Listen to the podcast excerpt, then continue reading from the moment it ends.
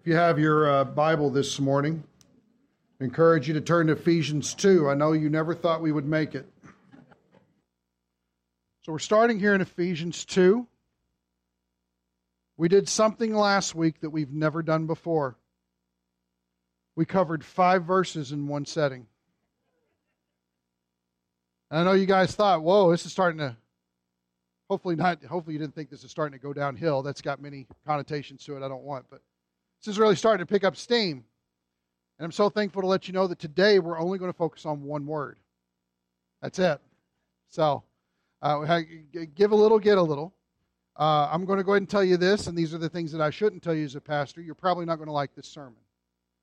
And the reason is, is because we're going to either venture into areas that are going to rub you wrong because of maybe what you believe about the Scriptures or what you believe about how we should view the Scriptures, or you're going to think it's too theological, you can't understand it. The Bible is theology. All of life is theology. Everything that you address and even what you eat can be boiled down to your viewpoint about God. It doesn't matter. God has a bearing in all of it, whether you choose to embrace that or reject that, it's still the truth. And so, what we're going to look at today may be a little bit different. I will encourage you, though, spend the day marinating on it. If you go online, gbcportage.com. You can go up to the top right hand corner. There's a section called Pastor's Blog. And I've written about 12 to 13 pages on just this one subject that we're dealing with. In fact, I actually had to cut out two and a half pages just to make it manageable for people, okay? So I've gone through and edited all this stuff and added to it just because I want you to have a thorough understanding. And then after that, if for some reason your question is not answered, then please contact me and let me know. Uh, but at least give it a fair hearing first, sort through it, understand where I'm trying to come from, and understand what the Bible is trying to tell us before we make any sort of uh, deductions or conclusions about this, or just simply fold our arms and say, well, that's not right. I, I, I just don't grasp that. So, if you've got your note taking books, here's what we're going to do first Ephesians chapter 2, starting verse 1. We're just going to look at this one verse, mark it up a little bit, and then we're going to hone in our focus on one small section. And you, this is the recipients of this. Okay? Is it showing up well? It is showing up well. Good job. And you, and being connected to the end of chapter 1, what was that? The fact that the church is the body of Christ, filling all in all. The relationship of that is just as Jesus Christ is the earthly manifestation of who God is. So now that he has ascended to the right hand of Father and making intercession for us and serving as our great high priest and preparing a place of which he will come back to receive us, we now, as the body of Christ, are serving as his earthly representatives. Your citizenship is not here. You don't live here. If you're not a believer in Christ, you do live here. If you are a believer in Christ, you don't live here. But I think what's great is, is you can decide before the end of today where you want to live. And I hope that you respond well to what you hear. Notice that they were, he's writing to a church, so they're saved people, but this is their past lot or past issue or past dealing. They were dead. That's a big deal. In fact, that's what we're going to be focusing this entire time on is the nature of dead. But notice the problem was is they were dead in Okay? Oh, stop that. That left side, what is it? Drives me crazy. A previous location. Before, when you didn't have Christ, you were located somewhere else, and it definitely wasn't in the covering of Christ. And so all you had was yourself, your own, on your own. And we're going to learn later next week, walking according to the ways of this world, walking according to how Satan is carefully knitted, crafted, orchestrated everything that we see in this world system. We might not have been full out Satan worshipers with the devil horns and the pentagrams and all that crazy stuff like that. But simply by walking according to the orchestration of the way that the world is, we find ourselves classified in that category by default. Why? Because sin is not of God. God hates sin. For some people, that's a really revolutionary thought. but it's true. He doesn't condone it. He has to work beyond it, around it, and above it. It doesn't stumble him in any way, but he does not need sin to get his purposes accomplished. If that were the case, then God would be reliant upon it and could not operate without it. I think that is strange thinking. We previously were dead in our previous location. Two things. Your, now here's why I love that because something we need in our day and age personal responsibility. Ain't nobody's fault but yours. Just real quick. My wife served as a chaperone for Nathaniel's field trip the other day, and so I spent all day with Zechariah. He's two and a half years old. And when she came home, he had a Kentucky accent. How you doing, buddy? I'm fine. My wife looked at me, she goes, What did you do while I was gone? Your personal responsibility. It's on you. You are answerable for the wrong. And notice it's in two facets. Number one is trespasses, number two is sins. This is misplaced or unsure footing. And we've talked about this before, being in the plural. It is multiple offenses against God. Now, why is this important? Because the manifestations of trespasses, oh, I didn't mean to do that and it just happened, or sins, yeah, I did that and I kind of liked it a little bit, but I know it was wrong, bad me, are all springing from the same root source within us. And that is what is known as the sin nature. Because Adam has disobeyed God, being a perfect being, he has now inherited this depravity, has brought it into the world. And in doing so, everyone who is genetically an offspring of him, save the Lord Jesus, conceived by the Holy Spirit, but has the womb of Mary, the sin nature is passed from the man into the situation of the child. Way to go, guys. Before you blame Eve for being the one who disobeyed, think about what you're doing in this situation, right? Level that out. Don't, don't get all high and mighty on that. But in doing that, we've now created a race of sinners. All of us. All of us guilty. And we're not just sinners by what we do. We don't become sinners when we commit sin and we have an infraction against God of his expectation of what it was. We said, No, I'm not going to do that. It's the fact that in our very constitution as a being, that's how deep the sin nature has gotten rooted in the thick of that. So our problem is threefold, honestly, but it roots back into the idea of what the Bible would normally call in the singular sin. Sin is the problem. Now, we need to understand the word dead.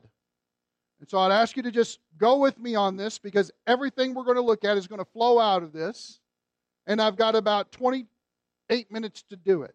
Okay? So get comfortable, sip a coffee, we're good. The word dead is from the Greek word nekros. It means a dead person or a corpse in the noun. And also in the adjective, as we use it here in Ephesians 2 1, is the idea of just simply being dead. If you take those two together, you find out they're used 129 times in the New Testament. And then you have the verb of it is nekruo. In the active sense, it would be to kill or to put to death, but used passively, it's just the idea of to die, and that's only used three times.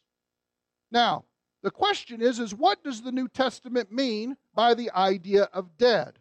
When you come across this in chapter 2, verse 1, and you were dead in your trespasses and sins, it's obviously a past tense deal, but it speaks of something that was ongoing while you were ongoing. So we would just naturally conclude the idea of a spiritual deadness. And what in the world does that mean?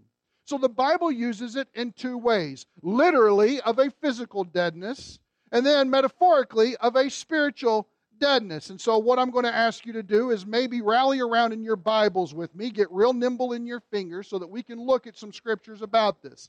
The first one is the fact if you look back at chapter 1, verse 20, it says, Which he brought about in Christ when he raised him from the dead and seated him at the right hand in the heavenlies, in the heavenly places.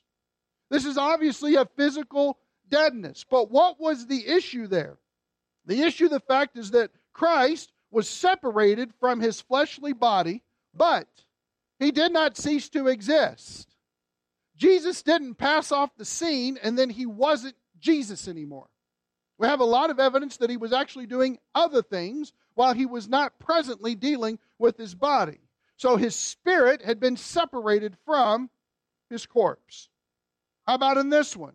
Turn with me over to Colossians 1:18. Just want you to mark these real quick. If you want to sit with your arms folded and just make me do the work, check your heart, please. That's a joke. Chapter 1, verse 18. We're familiar with this same type of, of wording from what we just saw. It says in verse 18, He is also the head of the body, the church. That's us. He is the beginning, the firstborn from the dead. That's a place of honor. It's not the idea that he was created. So that he himself might will come to have first place in everything. Jesus is declared the firstborn of the dead. Is it a position of privilege like Old Testament Israel family firstborn? Yes, it is. Double inheritance, the whole deal, firstborn rights and privileges that come with that. But being the firstborn of the dead also issues to us that there are more dead of which to come forward. Does that make sense? He is the first of which many come. How do we know that? Well, we know that because he's also the first fruits of resurrection. He's raised first as the first fruits, and then those who have believed in him will be raised after him. We call that the rapture. Notice this next one here rapture passage. You don't have to turn there, just read it. Paul declares those believers who are already physically dead as having fallen asleep. I do not want you to be uninformed, brethren, as others are, so that you don't grieve as those who have no hope. Because those who pass away in Christ are declared as falling asleep. Well, are you saying they're not really dead? No. I'm saying they're deader than a doornail. I'm saying that as far as you're dealing with the idea of this body, it has been vacated. It will then be buried, should be buried. We'll talk about that later, Wisconsinites. Should be buried. You're not making it any harder for Jesus. I'm looking forward to seeing the razzle dazzle of putting together a cremation as much as you are. I just choose not to place that burden on him, okay? That's all it is.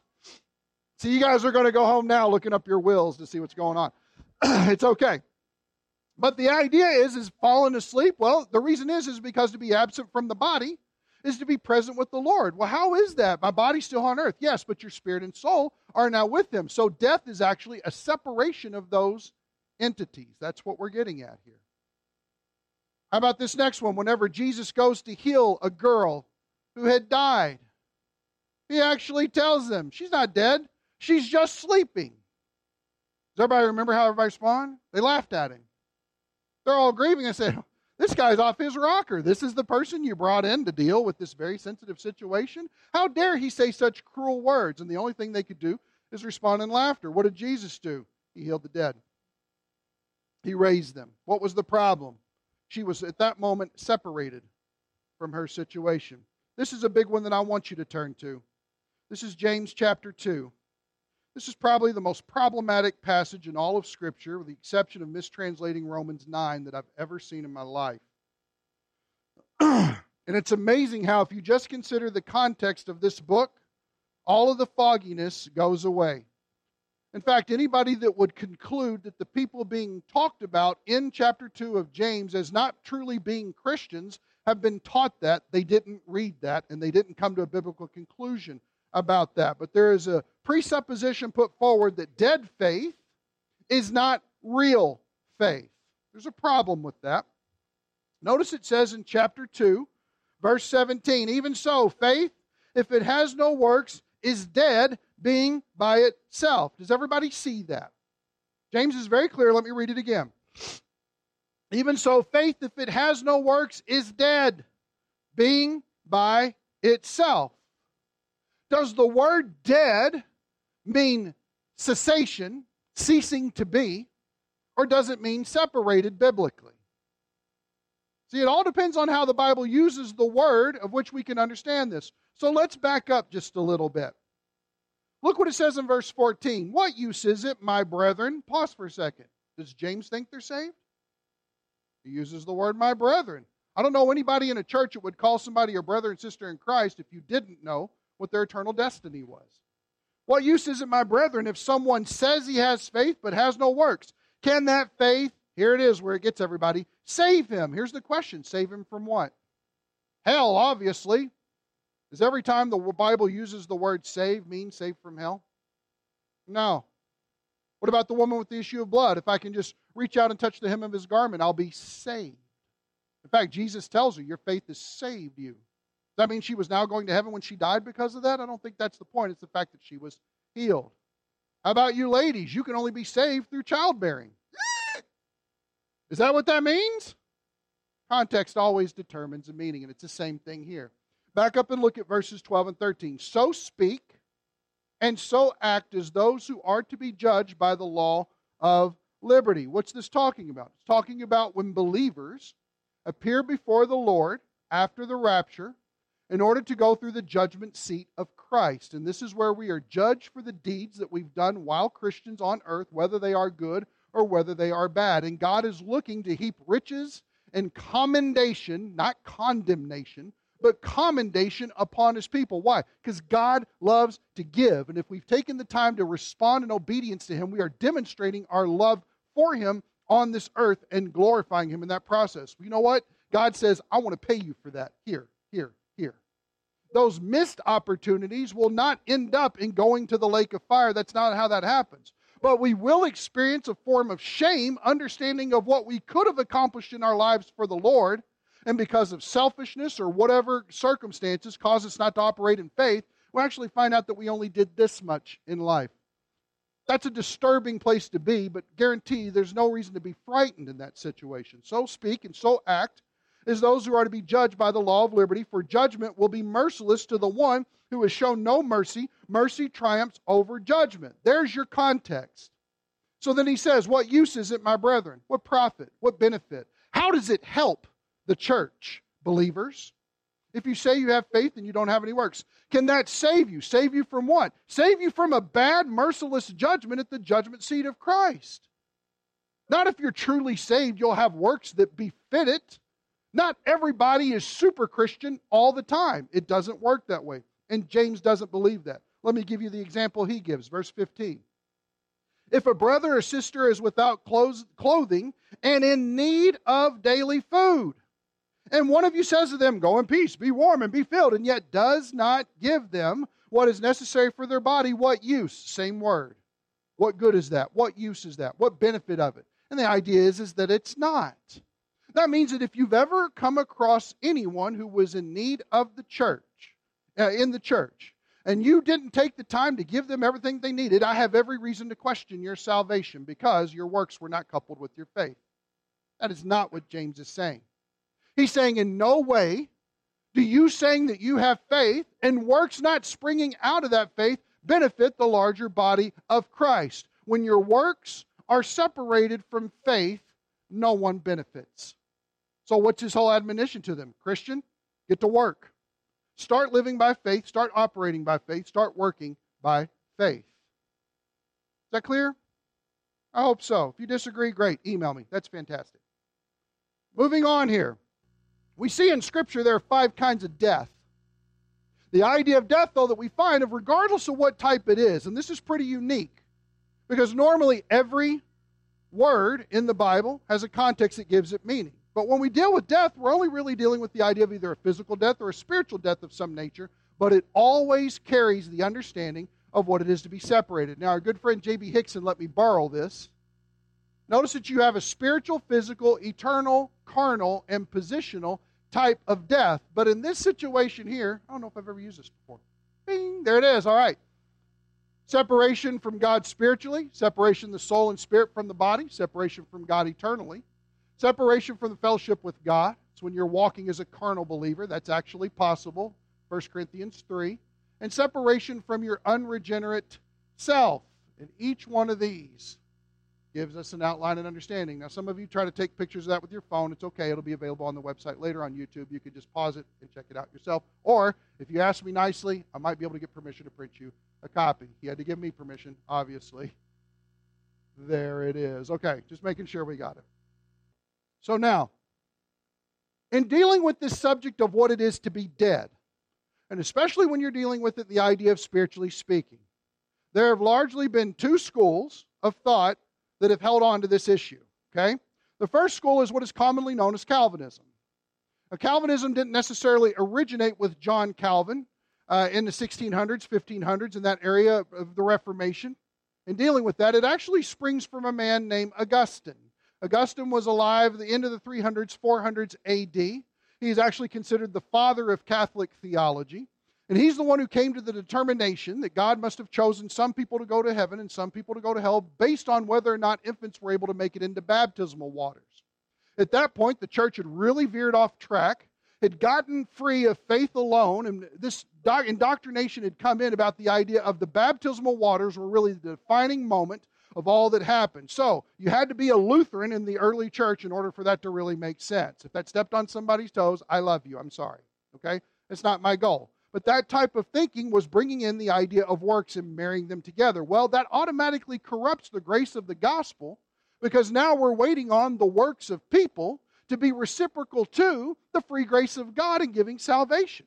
If Jesus didn't do all the work on the cross, how in the world is my dipping in a baptismal situation going to solidify or make up the lack in that work? It does not. And the Bible never teaches that. Well, in the idea of Calvinism, it was an outgrowth of this thinking over years and eventually came to a place where the view of dead had to be in alignment with the theological construct. Now, it's not any different for the idea of what's known as Arminianism. And Arminianism would hold more of your Wesleyan, sometimes Assembly of God uh, beliefs in that idea.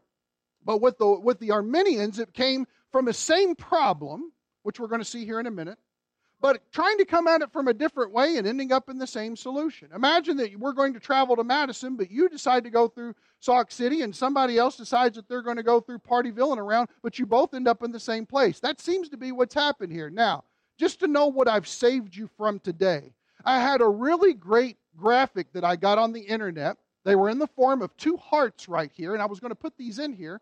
And one was of a donkey, and the other one was of an elephant. It was really great. I loved it.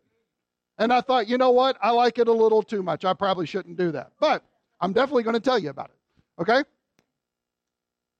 Sometimes, from the way that theology is communicated, it's almost like, well, if you're not one, you got to be the other. And well, if you believe that, then I pigeonhole you here. I think what's really important to recognize is that's when you get into philosophical Christianity and you've abandoned biblical Christianity because the Bible allows you to hold a sound view with the scriptures without having to subscribe to either one of these things. We don't need a classification or a school of thought to deal with that. The issue known at hand regarding being dead is what is commonly understood as total depravity. And both affirm this term, but both deal with it differently. Now, let me give you a definition by someone who is an excellent scholar, of which in some situations I would disagree with, but man, this is a great definition. This is by a guy named J.I. Packer from his book, Concise Theology. He says, It signifies a corruption of our moral and spiritual nature that is total, not in degree, for no one is as bad as he or she might be. Is anybody in here as bad as you could be? Let's hope not. Some of you are like, My kids are as bad as they can. I get that, but give them grace. It's totally okay. We're not as bad as we could be, but in extent, it declares that no part of us is untouched by sin, and therefore no action of ours is as good as it should be. And consequently, nothing in us or about us ever appears meritorious in God's eyes. We cannot earn God's favor no matter what we do. Unless grace saves us, we are lost. And to that I say, Amen. That's the whole issue in the Bible. We need God. I can't merit anything to be accepted by Him whatsoever. And anything that I seek to bring is actually counted against me, not in any way for me as far as God is concerned. It's just the whole reason why we have the cross. But the problem is, is that total depravity ended up getting redefined. And this is from the exact same book. Total depravity entails total, entails total inability. That is, the state of not having it in one's self to respond to God and His Word in a sincere and wholehearted way. Paul causes, calls this unresponsiveness of the fallen heart a state of death. And notice here, he is given this as a means to qualify that. In other words, it's not just that you are depraved in the sense of every part of your being is not able to attribute anything of merit before a holy God because you're thoroughly and washed with sin. It's the idea that you don't even have the capacity to respond to Him whatsoever. I have conflict with that. I have conflict with that from what I know of the Scriptures. Hold on to it for a second.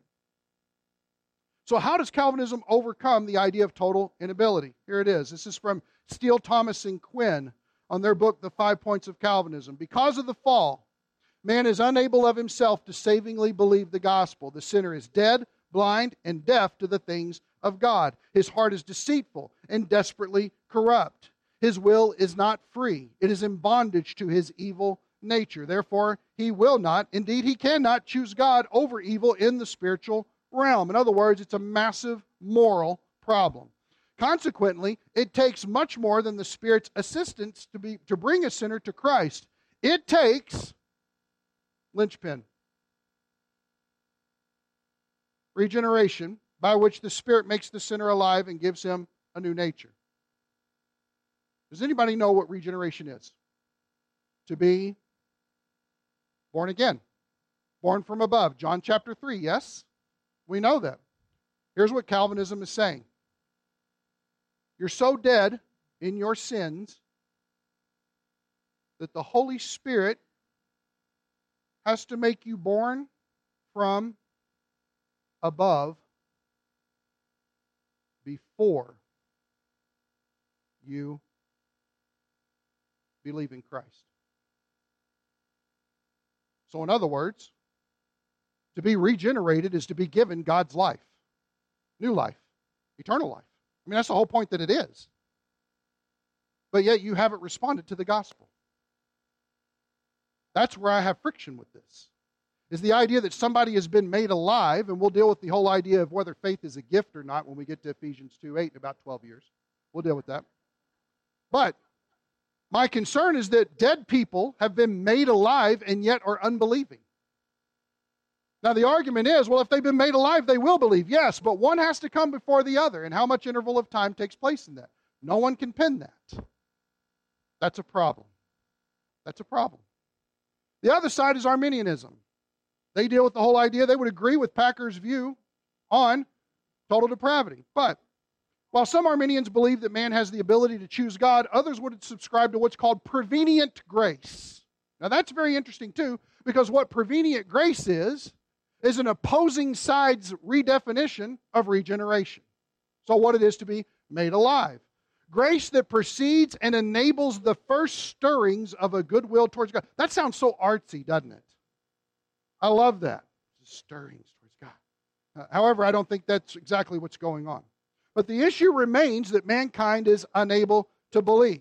It doesn't matter how you're saying the issue gets rectified, it's still the fact that you have no ability whatsoever. You're like, well, of course we don't because we're dead in trespasses and sins. Yes, I get all the arguments. I fully understand that. I get it. But I don't think that's what the Bible teaches. So, how do we summarize these views? Just real quick. Calvinism teaches that man is so totally depraved that he's unable to believe in Christ, and that only those God has selected before the foundation of the world are sovereignly regenerated. Remember, that's got to happen first by the Spirit prior to faith, so that the person ultimately believes. What that time is, nobody knows. But it would be odd to me that you have a whole bunch of lost people who are spiritually alive who have never believed in Christ. That's strange. How about this? Arminianism, on the other hand, also asserts that man has no free will, is totally depraved, and can't believe of himself. Then they supply the idea that God gives the ability to believe to all men, enabling anyone to believe and be saved. They call it prevenient grace or enabling grace. All people have a kind of free will because of this. Two sides opposing, dealing with the same issue, coming roundabout to the same conclusion. What does the Bible say about responding to God? Turn with me to Acts chapter 10. Acts chapter 10. How do we handle someone who's dead spiritually?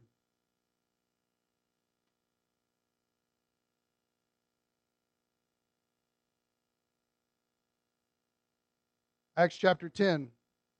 We're going to look at verses 1 and 2. Now there was a man at Caesarea named Cornelius, a centurion of what was called the Italian cohort, a devout man, and one who feared God with all his household, and gave many alms to the Jewish people and prayed to God continually. But what's interesting is, is if you move over to verse 44, and if you're familiar with this, he has a vision of a man named Peter. He sends for Peter. Peter comes to him. Peter walks in. They're all Gentiles. Not for sure what to think about that because everybody who's come to the gospel so far is a Jew. But he ends up telling them about the death and resurrection of Jesus Christ. You move into the rest of chapter 10 and look at verses 44 and 45. While Peter was still speaking these words, the Holy Spirit fell upon all who were listening to the message. All the circumcised believers, those people, the Jews with Peter, were amazed because the gift of the Holy Spirit had been poured out on the Gentiles also. If it was all a thing where they needed to be made alive before they had faith, then why in the world was he responding the way that he already was to God? That makes no sense. We see when the moment of faith takes place because it's a completion of his message there. Look at verse 43. Of him, of Jesus, all the prophets bear witness, and through his name, everyone who, what is it, church? Believes. It's not hard. Who believes in him receives forgiveness of sins. What happens? Why did they believe? They believed because they heard the gospel. How about the Bereans? Turn over to Acts 17. These are some interesting cats. I love it when people quote stuff about Bereans because you're dealing with lost people. Acts chapter 17, look at verse 10. The brethren immediately sent Paul and Silas away by night to Berea. And when they arrived, they went into the synagogue of the Jews. Now, these were more noble minded. It means they weren't going to shut them down like they had just come from in Thessalonica. For they received the word with great eagerness, examining the scriptures daily to see whether these things were so. Therefore, many of them what? Believe. Therefore, what's therefore, therefore? Because they heard what Paul was saying and they went home and they got out their Old Testament scrolls and they studied, studied, studied, studied, studied. And by doing that, they came to the conclusion of believing in Christ. Could they respond? Sounds like they could to me. How about the next one? We won't go to this one for the interest of time. Jonah and Nineveh. Jonah, Nineveh's evil. Go preach to them that I'm going to destroy them. Okay, God. Everybody remember that? No. Large fish comes in, swallows him up. God, what have I done? I'm a fool. That's always good. I can do that for you again if you want to hear it. And then he goes in and he preaches to them. And when he tells them what God's going to do, they repent in sackcloth and ashes. Even the king hands down an edict get your cow in sackcloth and ashes. That's how sorry we are for offending God. It sounds like when they heard the message of what was going to happen, they could respond to it. How about Jesus and Nicodemus? Look at this real quick. Go to John 3.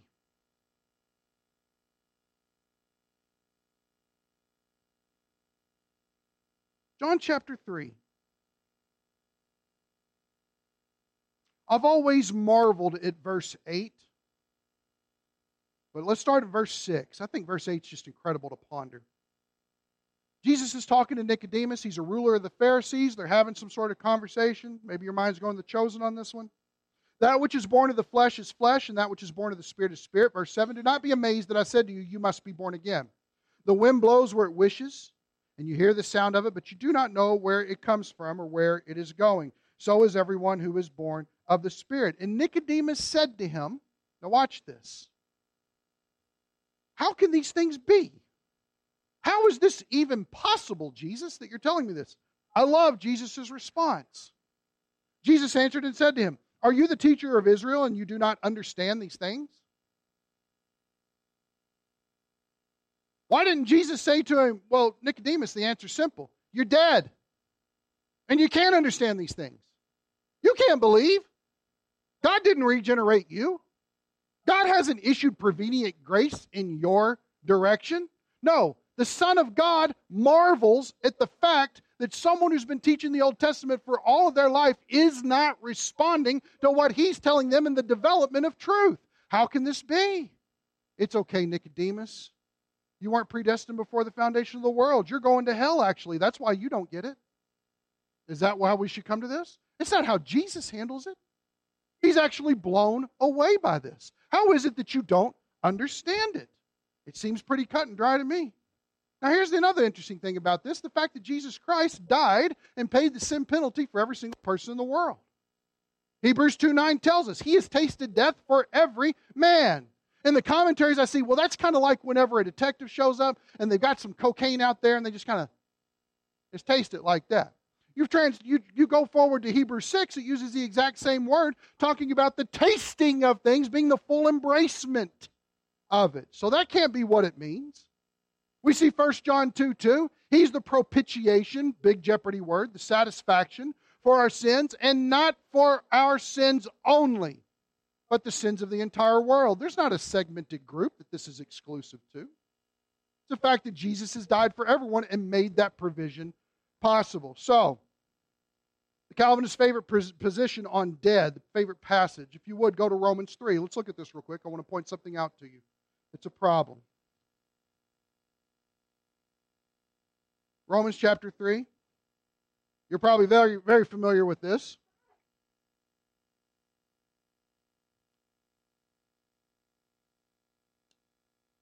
If you ever have these types of discussions, because I know you all go home and get on Facebook and have these types of discussions, this passage will come up. Exactly. Thank you. She got it. Was that Louise? Okay, I figured it was. I didn't even look up, but I knew. Okay. Verse 9. What then?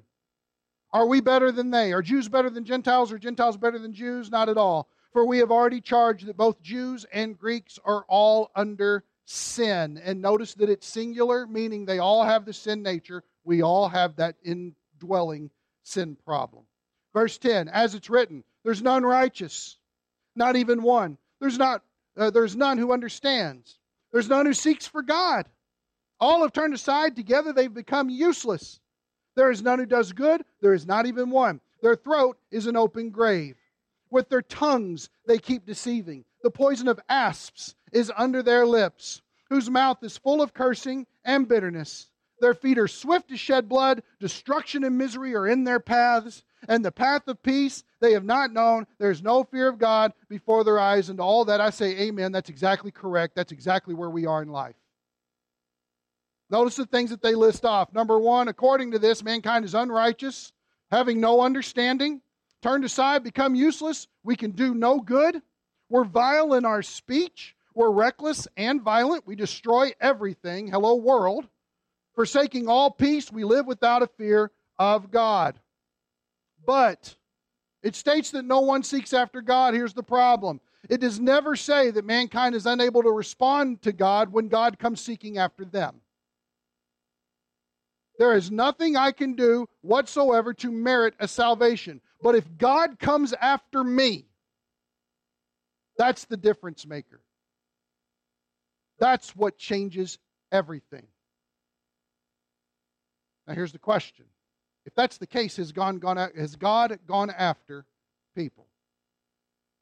How does God do that? The fact is, is that God is already seeking everyone. And this is what the Bible tells us. Number one, it's through the cross of Christ. Look at John chapter 12.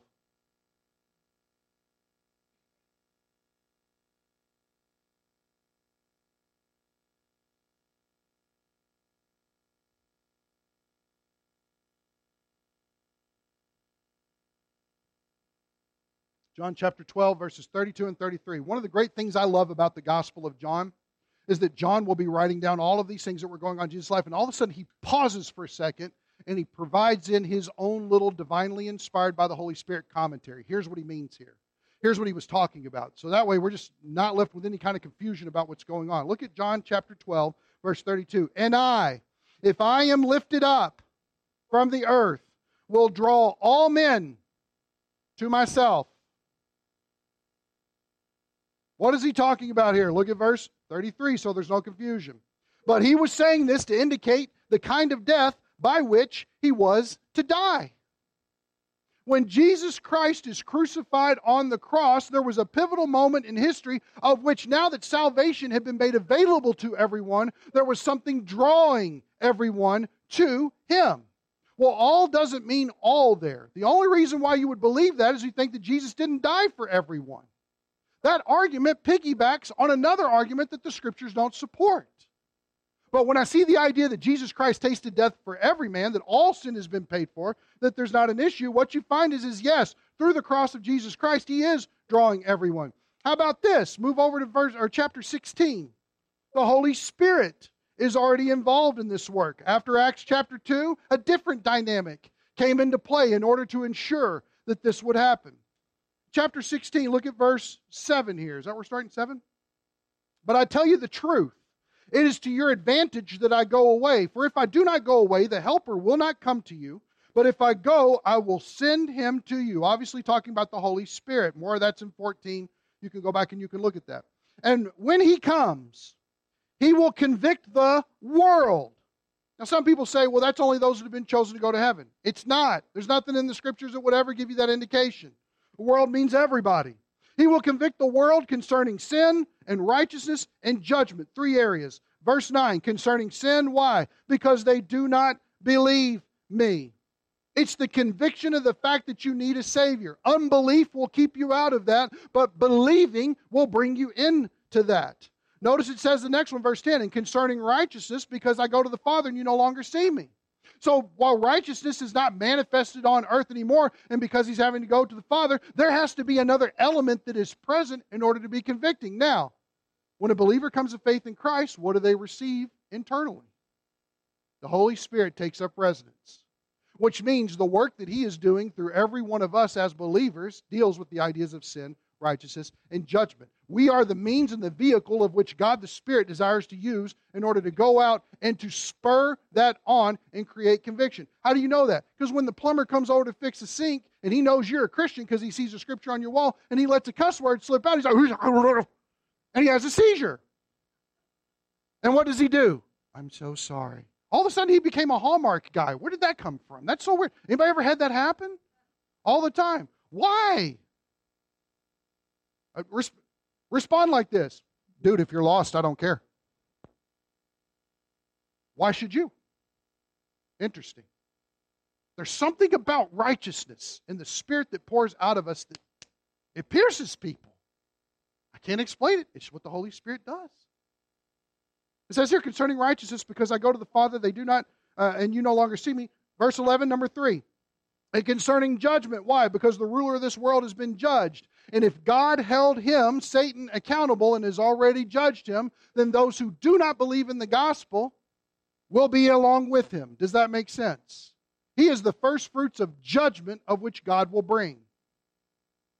So not only is the cross of Christ drawing everyone, and Jesus died for everyone, but the fact that the Holy Spirit within us is reaching out to everyone and convicting them, that's not a bad word. Sin, righteousness, and judgment. The third thing is sharing the gospel message. Romans 10 17. Go to this and we'll stop here. Romans chapter 10, verse 17. Major verse. If you brought your highlighter today, get it out. Don't lick it, just get it out. Get it ready. Romans chapter 10, verse 17. So faith comes from hearing, and hearing by the word of Christ. So faith comes through hearing, and hearing by the word of Christ. Lewis Sperry Chafer, Calvinist, said the word of God is the agency by which faith is generated. Can we do anything good for God in our sinful, dead and trespasses and sin state? No, we cannot whatsoever. But when He brings about the gospel and is already orchestrating conviction, and Jesus Christ, through the cross, is already drawing people supernaturally in that way. Now, there's a whole lot of components biblically that we have to deal with in life. And if we hold one of those other two views, we have cut it short. Understand, it is not a two party system. So, what is the application? Number one, remember that the gospel's good news. It's not selective news. It's not bipartisan news. It's not playing any favorites news. The gospel's meant to be good news. And what is the gospel? Jesus Christ died for your sins and rose from the grave. Do you believe this? That is the gospel. If it's more than that, it's a corruption of the gospel. The next one share Jesus with your lost friend. I sure do wish I would have brought them to church so they could hear about Jesus. They don't have to be here to see it, they can still get involved with the church. If you're nervous about that, fear stricken maybe even, pause, take a moment, pray. Lord, ignite in me the courage and fuel it by the Spirit because my going to hell presently friend who is dead in trespasses and sins needs to hear the message of Christ. Why? So that they can respond in faith to what you're already doing around them. How about the next one? Emphasize the cross of Jesus. Don't ever leave this out. We should have been on this. It's the fact that he steps in and he is the substitution for our sin. And not just one sin. You only have one life, you can only pay for one sin. He has a perfect life and he pays for every sin of every person who's ever lived at all time, past, present, and future. It does not matter. His blood is strong enough to do that. And so, in doing that, he takes care of the sin problem. You say, well, if that's the case, everybody's going to heaven. No, because the linchpin is whether or not they've responded to the gospel. And if they don't hear, they won't respond. How can you believe if no one tells them? We can't just simply sit back, cross our legs, and say, well, if they're going to get saved, God's going to do it. That's fatalism. That's damning people without the opportunity. Don't make that mistake. That's heresy. Notice here, number four, take confidence in the fact that the Holy Spirit's already working. It's clearly what the Bible says. He didn't just give us the indwelling Holy Spirit for ourselves. In our modern day of personalized Christianity, where we think that every time that we're in the Word of God or in prayer, it's always got to be inward focused. We find that the Bible actually has something very different, that by making those things all outward focused and desiring for our cups to fill up in order to fill the other people around us in the community of Christ, there's supposed to be this surge forward of where people are changed. Well, that's exactly what God wants to do with the Holy Spirit in convicting the world of sin, righteousness, and judgment. It's always outward. It's always others. It's always someone else. And God, through these three means alone through the cross, through the Spirit, and the idea that people need to hear the message, He is already hotly pursuing lost people. I would hate to think that the only thing that is getting in His way of having this saving message brought to people is me. That would be the concern. And if that's the case, it's time for me to call time out, take a step back, and get humble before my God. Because my life is not mine to live, it's His. The same is true of you. You may not believe that, but it's true. It's His life because His Son bought you by His blood. It's His. We tried living our lives. How'd that go? Yeah. In fact, even when we say crazy things like, God, I give to you my life, I guarantee you sitting there going, I don't want that. I've seen what you've done with it. And we're not here to make that all brassy and shiny, because if we did, it would do nothing but fuel pride. No, God instead imparts the new man to us and does a brand new work of his son coming through us, not making this fragile, broken down mess better. Since you said hot mess, Faith, that's all I think about, is what a hot mess I am. Good grief. Pray about sharing the gospel with your friend. Keep the cross of Jesus front and center. Know with all confidence of the scriptures, the Spirit's already working. Just fall in line with what He's doing. Let's pray. Father, thank you for your word that it is clear. Thank you, Lord, for your message of letting us know how you desire to reach people, of helping us understand that they are able to respond when they hear the saving message of Jesus Christ. Lord, I'm sure this creates great friction in our minds and in our hearts in one way or another. Lord, help us to simply cling to what the Word says. We don't have to subscribe to some system. We don't have to be counted as some party. We don't need a promoted designation in order to think that our theological values matter. We just need to be in tune with how you've already spoken. So, Father, I pray that you give us mercy in that situation. Lord, I pray that you'd humble me in all of those situations. I know I can ride a high horse about that because of coming out of it. But, Lord, I pray, God, for your mercy. Reveal to us, Lord, please, as only you can do, where the conviction needs to take place. Those people around us that you strategically place there that are lost, they need to hear the gospel. Lord, we look for you to open the doors and to give boldness and clarity and a heart of love that would move towards them. Thank you, God, for how you work through us, how you desire to use us for your glory. We pray it in the name of Christ our Lord. Amen.